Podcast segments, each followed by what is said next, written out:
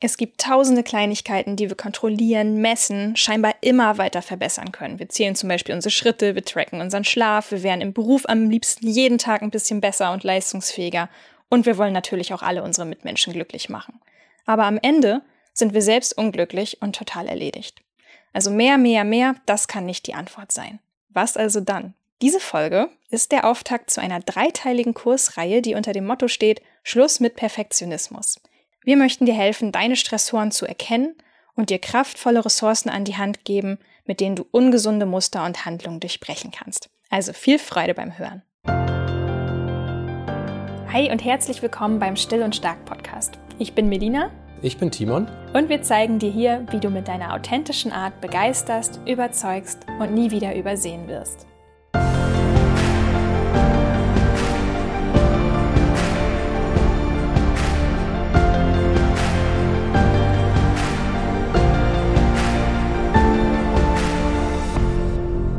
Bevor wir richtig tief einsteigen, möchten wir dir noch den Werbepartner dieser Episode vorstellen und das ist AG1 von Athletic Greens. Wer Still und Stark schon ein bisschen länger verfolgt, der weiß, dass Timon und ich diese Nahrungsmittelergänzung schon sehr lange nehmen und begeistert von der Wirkung sind. Für alle, die AG1 noch nicht kennen, AG1, das sind 75 Vitamine, Mineralstoffe, Botanicals, lebende Kulturen und weitere Inhaltsstoffe aus echten Nahrungsmitteln, die unseren Körper und unseren Geist im Alltag unterstützen.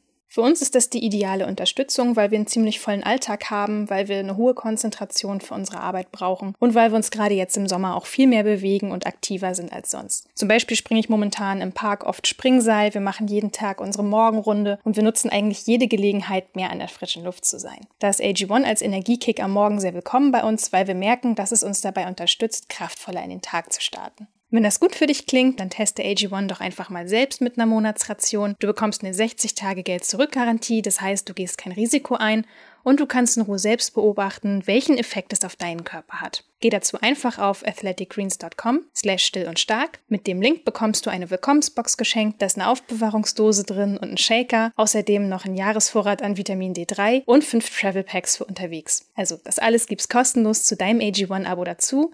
Natürlich kannst du das Abo auch jederzeit wieder kündigen. Falls du schwanger bist oder stillst, dann konsultiere vor der Einnahme dieser Nahrungsmittelergänzung oder einer anderen vorher medizinisches Fachpersonal.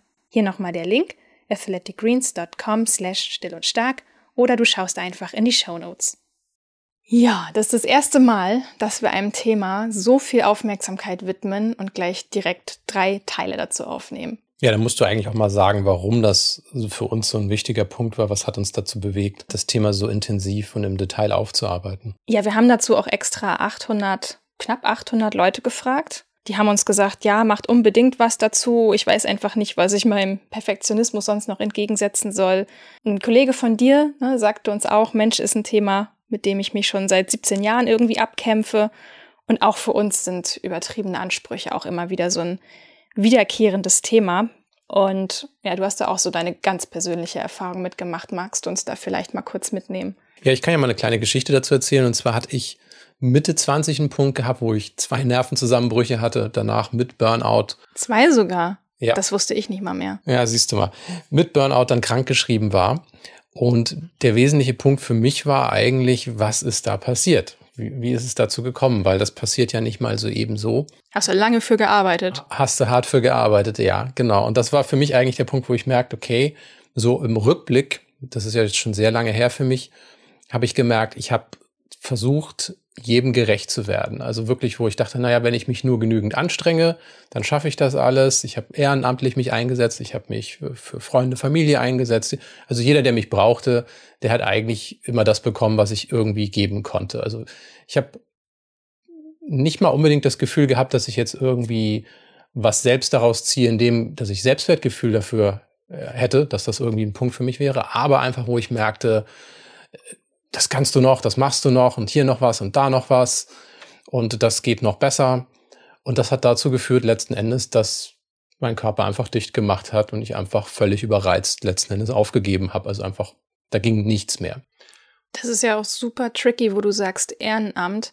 Das heißt, du hast dich eigentlich für eine noble Sache eingesetzt, aber auch da komplett deine Grenze überschritten. Vielleicht, weil du dachtest, Mensch, es gibt so viel zu tun und nie reicht es irgendwie, ne? Ja, und vor allem auch, weil ich nicht gemerkt habe, dass da irgendeine Grenze war. Ja. Und das ist, finde ich, das ganz Tückische, wenn man in der Annahme lebt und arbeitet, dass irgendwie das Leben einem schon mitteilen wird, die Umwelt einem mitteilen wird, Mensch, Timon, das ist jetzt aber genug, mach mal weniger oder nee, das ist jetzt nicht mehr sinnvoll. Es gibt kein Halten da draußen. Das ist tatsächlich, wo man sich selber ein Limit setzen muss, weil da eben kein Warnsignal kommt. Also da kommt nicht die rote Ampel, dann kommt nochmal irgendwie ein Warnsignal. Da ist gar nichts. Und das ist einfach das Tückische, wo man einfach von einem Tag auf den anderen macht, macht es äh, klack und der, der Körper macht nicht mehr mit. Mhm. Und das ist das, was ich erlebt habe. Und deswegen finde ich es auch sehr wichtig, drüber zu reden, weil man sehr, sehr lange mit, mit so einem Problem auch leben kann und nicht realisiert, wo einen das hinführen wird. Und es schaukelt sich ja auch so hoch. Du hast dann jemanden ne, wie dich, der, der viel gibt, also eine Person, die viel gibt. Und dann geht dein Umfeld natürlich auch noch mehr auf dich zu. Mensch, der gibt viel, der macht viel, der setzt sich für eine gute Sache ein. Fragen wir ihn noch öfter so. Also das schaukelt sich auch irgendwie hoch. Ja. Okay, und was ist, was ist dann passiert? Also wie, wie ging es dir dann? Also ein wichtiger Punkt, ein wichtiges Learning für mich war, dass ich merkte, ich bin auch wertvoll, wenn ich gar nichts kann. Mhm. Das war so das Erste, was ich tatsächlich auch mitbekommen habe, wo ich sage, ich war ein Häufchen Elend. Ich war Weil du konntest ja wirklich nichts mehr. Genau. Ich, ja. ich konnte nicht mal irgendwie für mich selber mich um mich kümmern. Und ich wurde trotzdem geschätzt, ich wurde trotzdem liebevoll behandelt. Und das ist ein wesentlicher Punkt, wenn man das erstmal drin hat, wo man sagt, okay, ich muss hier nichts leisten, um irgendwas wert zu sein.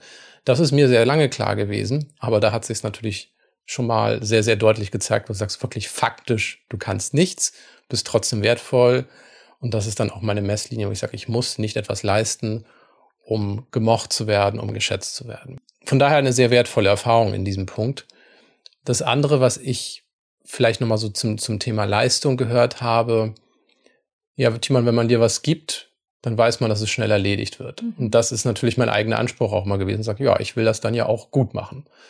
Das muss jetzt nicht unbedingt nur Perfektionismus sein. Das ist eben auch Anspruch an einen selber. Aber es ist einfach, wo man merkt, wenn man einfach unbegrenzt in allen Lebensbereichen einfach macht, weil irgendwo noch Arbeit liegen geblieben ist, dann ist das einfach nicht gesund, weil es eben kein Maß hat. Und das ist eben eine Selbstregulierung, die man selber auch in die Hand nehmen muss. Also mhm. man wird nicht von außen gesagt bekommen, oh, du machst zu viel, sondern eher dieses Feedback, ja, das läuft ja so gut, dem gebe ich noch mehr. Ja, ja, richtig, genau. Das heißt, du kannst nicht hoffen, dass von außen jemand irgendwann sieht, Mensch, der macht schon so viel, frag doch auch mal jemand anders. Das passiert ja nicht. Du musst deine Grenze halt selber kennen und verteidigen auch. Ja. Aber vielleicht, um erstmal ganz kurz zu umreißen, worum geht es denn in dieser Folge und in den nächsten beiden? Also wie werden wir uns mit diesem Thema auseinandersetzen? Also in dieser Folge wollen wir uns auf jeden Fall erstmal anschauen, was ist denn überhaupt der Unterschied zwischen gesunden Perfektionismus und ungesunden Perfektionismus. Wo ist denn da die Grenze? Und ist ein hoher Anspruch wirklich immer schlecht? Im zweiten Teil gucken wir uns dann an, woher kommt das? Was sind denn diese Ursachen vom Perfektionsstreben?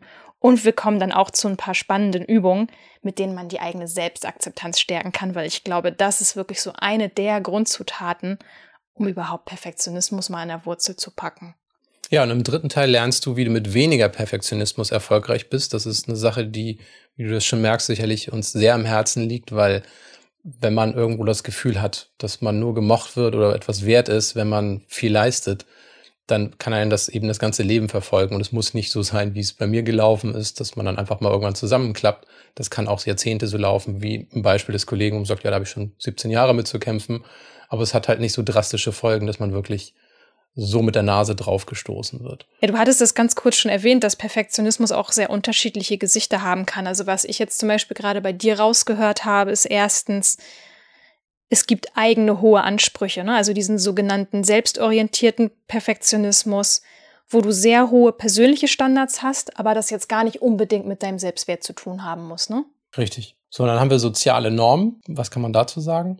Ja, sozial vorgeschriebene Perfektionisten haben das Problem, dass sie mit übertriebenen Erwartungen anderer sich konfrontiert sehen. Also es, es, können reale überzogene Erwartungen sein. Es kann aber auch sein, dass sie nur denken, andere hätten extrem hohe Erwartungen an sie. Und häufig ist das dann eben auch mit einem niedrigeren Selbstwertgefühl ähm, verbunden und dass man sich halt auch ständig anderen unterlegen und nicht auf Augenhöhe fühlt. Also kenne ich zum Beispiel von mir recht gut. Ich habe das mittlerweile besser im Griff. Aber da habe ich auf jeden Fall bei dieser Beschreibung gedacht, jo, stimmt, kenne ich. Ja, da muss man auch soziale Netzwerke natürlich erwähnen, weil je mehr man sieht, was andere machen und können, desto mehr hat man natürlich auch das Gefühl, oh, ich muss noch mehr an mir schleifen und ich muss noch mehr rausholen, damit ich hier irgendwie gut genug bin. Genau, da habe ich auch das Gefühl, dass da in den letzten Jahren Konkurrenz und Wettbewerbsdruck noch echt deutlich höher geworden sind. Ja, in dem Fall ist natürlich auch implizit, also niemand hat gesagt, dass das so sein muss, aber ich habe das Gefühl, dass es so ist. Und damit kommen wir zum dritten Teil, das ist nämlich der fremdorientierte Perfektionismus. Genau, das ist, wenn ich an alle anderen Menschen einen sehr hohen Anspruch habe. Das ist auch eine ganz interessante Form von Perfektionismus. Aber wir werden uns in dieser Podcast-Reihe eher auf die ersten beiden fokussieren. Okay, also lass uns mal direkt einsteigen. Was ist denn deiner Meinung nach überhaupt der Unterschied zwischen einem ungesunden und einem gesunden Ehrgeiz? Das ist eine gute Frage, weil ich glaube, diejenigen, die sich in diesem Strudel befinden, würden natürlich sagen, es hat ja einen guten Grund, warum ich diesen diesen Anspruch habe, warum ich nicht loslasse, bis das Ding perfekt ist und glänzt. Für mich ein wesentlicher Faktor ist, dass man von außen dazu angehalten wird, dass da immer noch was geht. Kannst du noch mehr machen? Kannst du es noch besser machen? Ich aber auch gar keinen Maßstab habe für genug, außer die Zeit ist um oder ich bin erschöpft. Das heißt, ich gehe eigentlich immer bis an die Grenzen, bis nichts mehr geht, bis mir nichts mehr einfällt, bis die, bis alle Ressourcen erschöpft sind. Ich habe kein Gut genug sondern ich kenne nur irgendein externes Limit, das eventuell eben aber auch nicht da ist. Plus ein zweiter Punkt ist, dass ich eventuell dann eben auch mein Selbstwertgefühl daraus beziehe. Dass die Anerkennung, die ich von außen komme, dass das etwas ist, was ich benötige, um das Gefühl zu haben, aha, ich stehe hier in der Mitte der Gesellschaft, ich bin anerkannt, ich bin wichtig, ich bin wertvoll. Und sobald ich dieses Feedback, dieses Lob nicht mehr bekomme, fühle ich mich dann irgendwo ich fall raus aus dem Raster vielleicht. Und das ist ein großes Problem, weil ich natürlich, wenn, wenn alle Leute gewohnt sind, dass ich so hohe Leistung abliefer, immer seltener sogar Lob bekomme. Das heißt, ich versuche mich vielleicht sogar dann noch mehr anzustrengen, um endlich wieder Feedback zu bekommen, ob das denn noch gut genug ist, was hm. ich mache. Total toxischer Zyklus. An dieser Stelle haben wir uns gedacht, wir könnten ja mal ein kleines Quiz mit dir, liebe Zuhörerin, lieber Zuhörer, machen.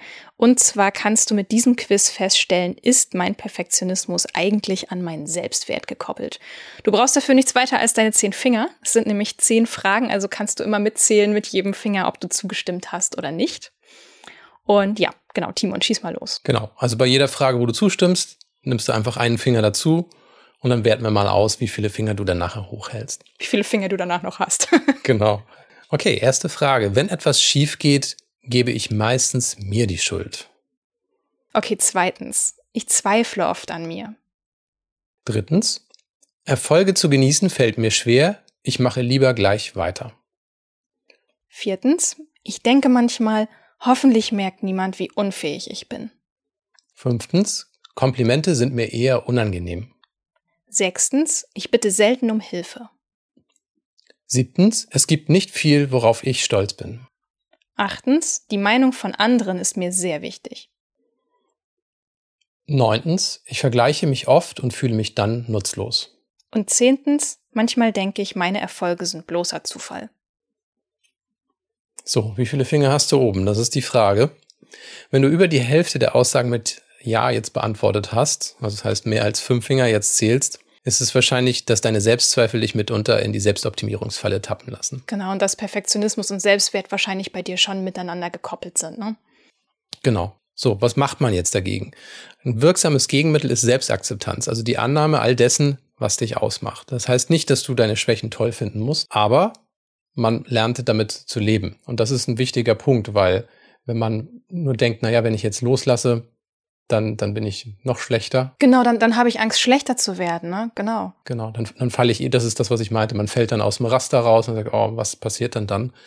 Und das ist etwas, woran wir jetzt arbeiten wollen, auch im Verlauf dieser Podcast-Serie. Wir haben diverse Übungen rausgesucht, die da sehr hilfreich sind und wo ich denke, es ist auch sehr hilfreich, weil man das mal von außen hört. Also ein ganz wichtiger Punkt ist manchmal auch, dass eine andere Stimme dazu einem spricht als die eigene, weil die eigene Stimme kennt man ja oft nur als die, die einen dann noch antreibt und sagt, nee, das ist noch nicht gut genug, da kannst du noch was machen, da geht noch was. Und von daher ist es manchmal gar nicht so, dass man sagt, es ist so weltbewegend, dass man etwa einen Gedanken hört, man hört ihn von außen, eine Stimme von außen, die zu einem spricht und sagt, du denk dran, das ist die Realität. Genau. Du denk dran, du bist wertvoll, auch wenn du gerade nichts leistest. Ja. Und das ist das Learning, was ich auch schon am Anfang erwähnt hatte, was mir nach meinem Nervenzusammenbruch und Burnout wirklich hängen geblieben ist, ich bin wertvoll, wenn ich nichts leiste, da ist überhaupt nichts miteinander dran gekoppelt. Darum muss ich mir echt keinen Kopf machen. Das ist nicht nur etwas, was ich mir irgendwie vorgesagt habe, sondern das ist, was ich real erlebt habe, wo ich faktisch nichts geleistet habe. Mhm, genau. Von mir auch nochmal an dieser Stelle der Einwurf, wenn du wirklich unter sehr hohem Leidensdruck stehst, dann denk auch bitte immer daran, du kannst dich jederzeit an einen Psychotherapeuten oder eine Psychotherapeutin wenden und dir Hilfe dazu holen. Also du musst es auch nicht alleine machen, wenn du das Gefühl hast, du kommst da an dem Punkt einfach nicht weiter. Jedes Bundesland hat sogenannte Terminservicestellen. Das bedeutet, du kannst dich an die wenden und halbwegs zeitnah dann auch einen Termin für eine psychotherapeutische Sprechstunde bekommen. Ich habe das übrigens auch selber schon genutzt und ich bin ehrlich gesagt sehr froh, dass ich das gemacht habe. Sehr schön. Also in die Ursachen dieser Verhaltensmuster steigen wir in der nächsten Folge noch tiefer ein. Aber an dieser Stelle würde ich gerne einen Leser zitieren, der sagte, oft weiß man doch, was das Richtige wäre, aber man tut es nicht aus Angst vor den Konsequenzen. Ja, genau. Ich weiß nicht, ob es dir auch so geht, aber ich finde echt, dass er dem Nagel damit total auf den Kopf trifft, weil wir fragen uns so oft, wenn ich konsequenter Nein sage, was denken dann meine Kolleginnen oder Kollegen von mir? Wenn ich nicht ständig erreichbar bin, was denken meine Vorgesetzten von mir? Wenn ich weniger tue für meine Kinder, bin ich dann ein schlechteres Elternteil? Oder wenn ich mir mehr Zeit für mich nehme, zum Beispiel, ne, so ein Klassiker. Das, das destilliert sich alles runter auf diese Frage, bin ich gut genug, wenn? Wenn ich weniger mache, wenn ich Nein sage. Ne? Immer dieses, bin ich dann noch gut genug? Und diese Frage, die schwebt natürlich wirklich immer über einem, die kreist über einen und das ist in der Basis natürlich eine Angst. Und das ist eine Sache, wo, wo wir merken, dass dieser Satz, bin ich gut genug, wenn, diese Lücke zu füllen, bin ich gut genug, wenn ich nicht immer erreichbar bin, bin ich gut, bin ich gut genug, wenn ich weniger tue. Das ist tatsächlich, was einen echt um den Schlaf bringen kann, weil man sich sagt, ja, ich könnte ja, aber dann passiert ja bestimmt was ganz Schlimmes. Und man traut sich diesen Gedanken oft nicht mal zu Ende zu denken, sondern sagt sich, nee, dann bleibe ich lieber bei dem, was ich kenne, was ich weiß, das funktioniert, zumindest soweit funktioniert, dass ich eben keine negativen Erfahrungen im Außen damit gemacht haben. Ja, genau.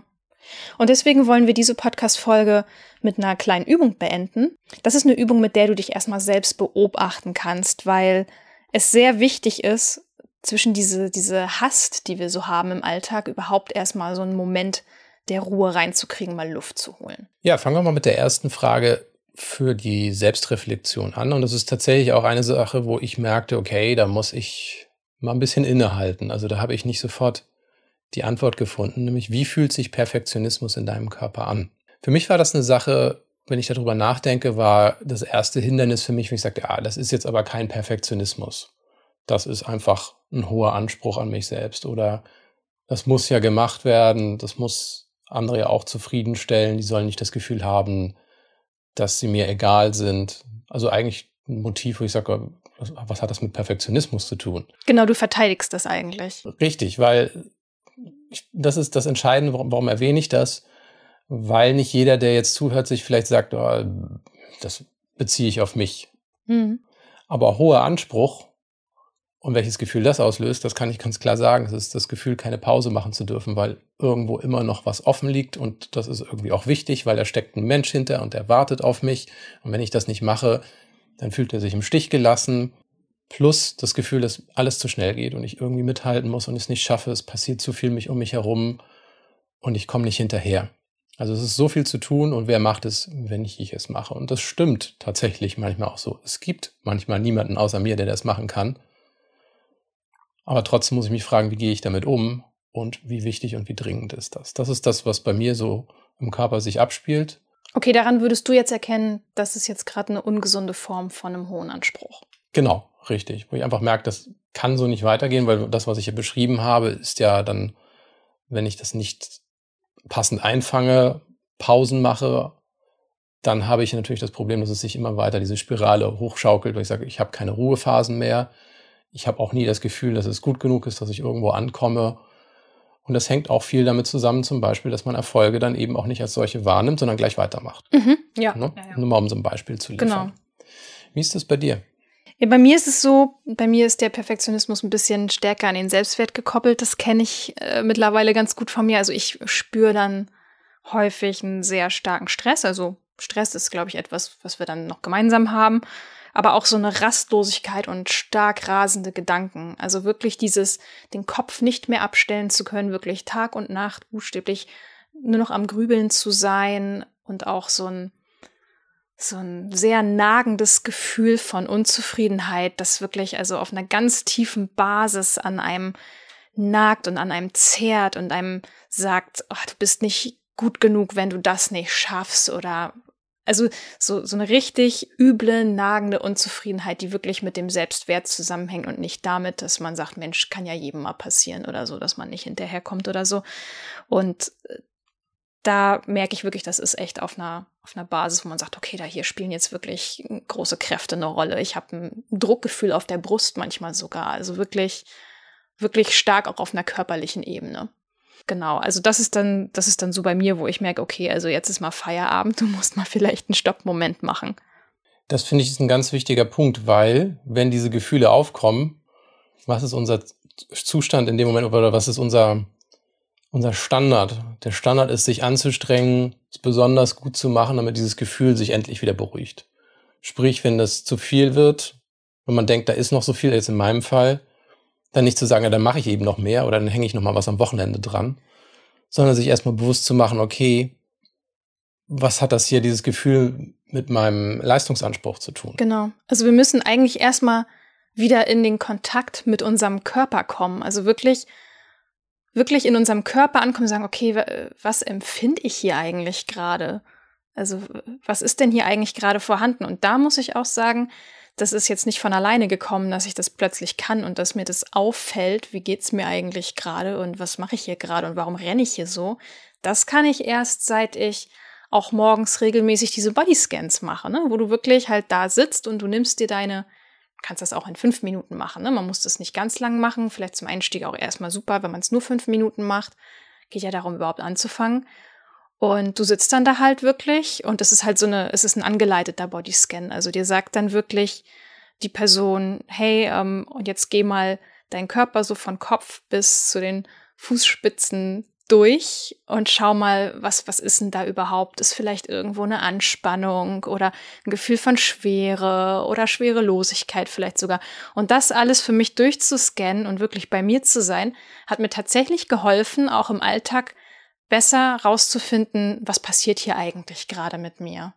Da ist eigentlich auch der wichtige Punkt, den Zusammenhang von Körpersignalen zu der Situation zu erkennen. Und das ist für mich auch ein wichtiger Punkt gewesen, das wirklich wieder zu merken, aha, mein Körper verspannt sich hier, was ist hier die Ursache? Und wie versuche ich dieses Problem zu lösen? Was ist mein Standard? Und was soll ich stattdessen tun? Und diese Impulsverzögerung zu, ich ich mache jetzt einfach schneller, ich mache jetzt einfach mehr zu halt stopp, ich muss hier was rauswerfen oder es ist jetzt gut genug, ich höre jetzt erstmal auf.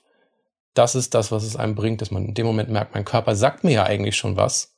Ich habe es bisher nur ignoriert. Ja, genau. Also deswegen finde ich diese Bodyscans auch so spannend, weil du hast nicht nur in dieser, in diesen fünf Minuten was davon, dass du das machst. Manchmal ist es sogar so, dass man sich hinterher trotzdem noch total zappelig fühlt und denkt so, warum habe ich das jetzt gemacht? Bringt ja gar nichts. Aber wenn du das einfach regelmäßig machst, dann kommst du irgendwann an einen Punkt, wo du merkst, oh, ich krieg ja viel besser mittlerweile mit, was hier eigentlich passiert. Also du legst halt wirklich nach und nach eine Basis dafür, mehr bei dir selbst zu sein, finde ich hochspannend. Also, und das kommt auch erst nach einer Weile der Regelmäßigkeit so an. Ja, und damit kommen wir gleich zu unserem ersten Hilfetipp. Das ist die Kurzversion davon Anhalten, Luft holen. Ja. Ich, ich habe tatsächlich ein ganz cooles äh, Post-it an meinem Monitor kleben. Da steht wirklich in Versalien drauf. Stress macht dumm. Geh aus der Situation raus. es ist einfach so. Ja, also dieser Satz, Stress macht dumm, das muss man sich wirklich, das muss man mehrmals hören. Stress macht dumm.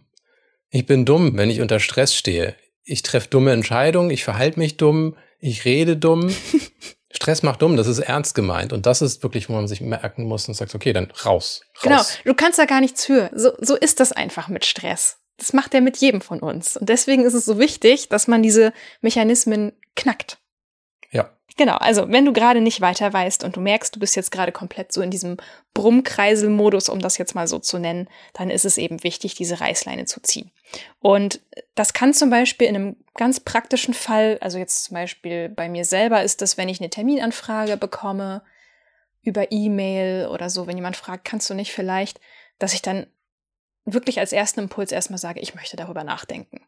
Also statt gleich Ja zu sagen, kann ich, kann ich nicht, ich möchte darüber nachdenken. Also wirklich erstmal Luft zwischen mich und die Sache da bringen. Ich glaube, noch wichtiger ist das bei Kurznachrichten. Wenn du nämlich den diesen gelesen Status hast, dann denkst du, oh Mist, jetzt habe ich die Nachricht aufgemacht, jetzt sieht der andere, dass ich es gelesen habe, aber ich reagiere ja nicht. Und deswegen ist es auch okay. Er sagt, interessant, ich melde mich später nochmal. Das kann man mit einem definierten Zeitpunkt sagen, ich melde mich morgen nochmal dazu oder später, wie auch immer aber eben nicht die erste Reaktion, okay, ich muss jetzt hier auch gleich was machen und äh, ich mache das und dann will ich es auch gut machen. Die Situation, die wir hier erleben, die hat vielfältige Labels. Also es kann sein, dass man sagt, dass es für mich Perfektionismus ist. Es kann aber auch einfach sein, dass man sagt, okay, man, man möchte Leute zufriedenstellen. Aber das ist tatsächlich der Punkt, zu sagen, okay, zwischen sich und das Problem eine Pause setzen, denn Stress macht dumm. Genau. Und jetzt kommen wir noch mal zu ein paar Reflexionsfragen, die dabei auch helfen, diesem Perfektionismus in dem Moment mal so ein bisschen an die, ans Eingemachte zu kommen. Und zwar kannst du dich zum Beispiel dabei fragen, warum will ich diese Sache tun? Das ist so wichtig, weil wir häufig überhaupt nicht darüber nachdenken und das aus so einem ungesunden Antrieb heraus machen, ohne uns wirklich darüber bewusst zu sein, dass das auch ungesund ist. Also, dass wir vielleicht nur mitmachen, weil wir denken, wir müssten mithalten. Oder trendy sein, um im Gespräch zu bleiben, um cool zu sein. Äh, es können so vielfältige Dinge sein. Ja, das verzweigt sich eigentlich in zwei simple Sachen. Es ist ein positives Gefühl oder es ist ein negatives Gefühl. Genau, und bei positiv würde ich gerne mal einhaken, weil Dinge machen ja nicht immer Spaß. Ne? Also ich tue Dinge ja nicht immer nur, äh, weil sie unglaublich viel Spaß machen, aber die Frage ist, sehe ich den Sinn dahinter? Manche Dinge müssen auch einfach getan werden, aber wenn mir bewusst ist, was der Sinn dahinter ist, dann tue ich das auch zumindest halbwegs gerne, weil ich weiß, dass es notwendig ist. Das ist für mich dann auch immer noch ein positiver Antrieb. Ja. Jetzt kommen wir nochmal zu dieser Frage, warum will ich diese Sache tun?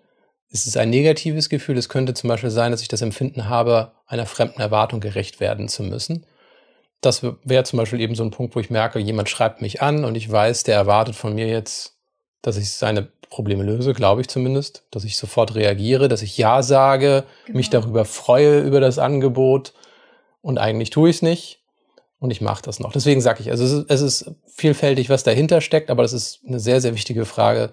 Warum will ich diese Sache tun? Was ist, was steckt dahinter? Und deswegen müssen wir innehalten, um das rauszufinden. Genau. Ich finde, das ist auch gerade bei so Achtsamkeitssachen total krasse Falle manchmal, wo wir das auch in unserer Umfrage gelesen haben. Viele Leute meinten auch, sie empfinden auch diese ganzen Achtsamkeitssachen mittlerweile als totalen Stress und Selbstoptimierungswahn, wo man sagt, jetzt muss ich meine Freizeit irgendwie auch noch so verbringen und da irgendwie dies und das mit einplanen. Ich weiß gar nicht, warum ich das machen soll. Und da sind wir nämlich an diesem Punkt, ja, ist es ein positives oder negatives Gefühl? Nee, wenn ich Achtsamkeitsübungen nur mache, weil Timon und Melina im Podcast gesagt haben, dass sie das machen und toll finden, aber ich gar nicht weiß, was es mir bringt, dann ist es halt auch ein negativer Antrieb. Ja. Ne, deswegen, also Empfehlungen können auch gerne mal liegen gelassen werden. Die Frage ist wirklich, passt das zu mir? Welchen Nutzen sehe ich darin? Und damit kommen wir zur letzten Frage. Was würde ich denn am liebsten tun, wenn diese Erwartungen nicht da wären? Und das ist tatsächlich so ein wichtiger Punkt. Für mich zum Beispiel habe ich herausgefunden und sage, ja, ich versuche Leute zufriedenzustellen, damit ich endlich wieder meine Ruhe habe, Ruhe finden kann. Aber das ist genau das Problem, was wir ja festgestellt haben. Wenn ich dann höre, ja, du machst deine Sache so gut, deswegen gehen wir immer zu dir, dann ist es vielleicht auch eine, sich eine Überlegung, sich zu fragen, warum liefere ich denn solche polierten Sachen ab und dann auch noch sofort und jetzt? Ne? Weil dann ist es tatsächlich so, ich komme ja gar nicht ans Ziel, mhm. genau wegen meinem Muster. Ja, fehlendes Erwartungsmanagement auch. Das auch, ja, richtig. Aber eben auch einfach so die Sachen, wo du sagst, okay, ja, erstens, vielleicht mache ich es dann nicht mehr immer so gut, dass die Leute das für die beste Lösung halten, die sie kriegen können, sondern auch feststellen, oh, es gibt andere Leute, die das besser können. Aber auch klar auszuformulieren, dass man vielleicht jetzt etwas nicht möchte oder nicht kann.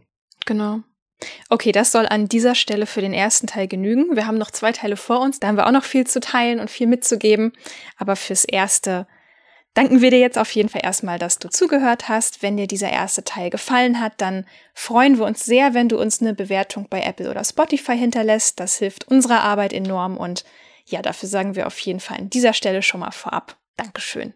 Die Reflexionsfragen, die wir gerade betrachtet haben und die wichtigsten Takeaways aus der heutigen Folge, die kannst du auch nochmal nachlesen, wenn du das möchtest. Du kannst auf Vanilla Mind gucken. Dort machen wir zu diesen Podcast-Folgen auch nochmal einen Blogpost und den Link, den findest du in den Show Notes. Ja, wir hören uns hier in 14 Tagen wieder mit dem nächsten Teil unserer Perfektionismus-Reihe. Und wir können dir schon einmal verraten, diesmal geht es ans Eingemachte, denn wir bringen dir kraftvolle Übungen und Impulse mit, damit du alte Muster das erste Mal durchbrechen kannst. Bis dahin alles Liebe. Und bleib still und stark.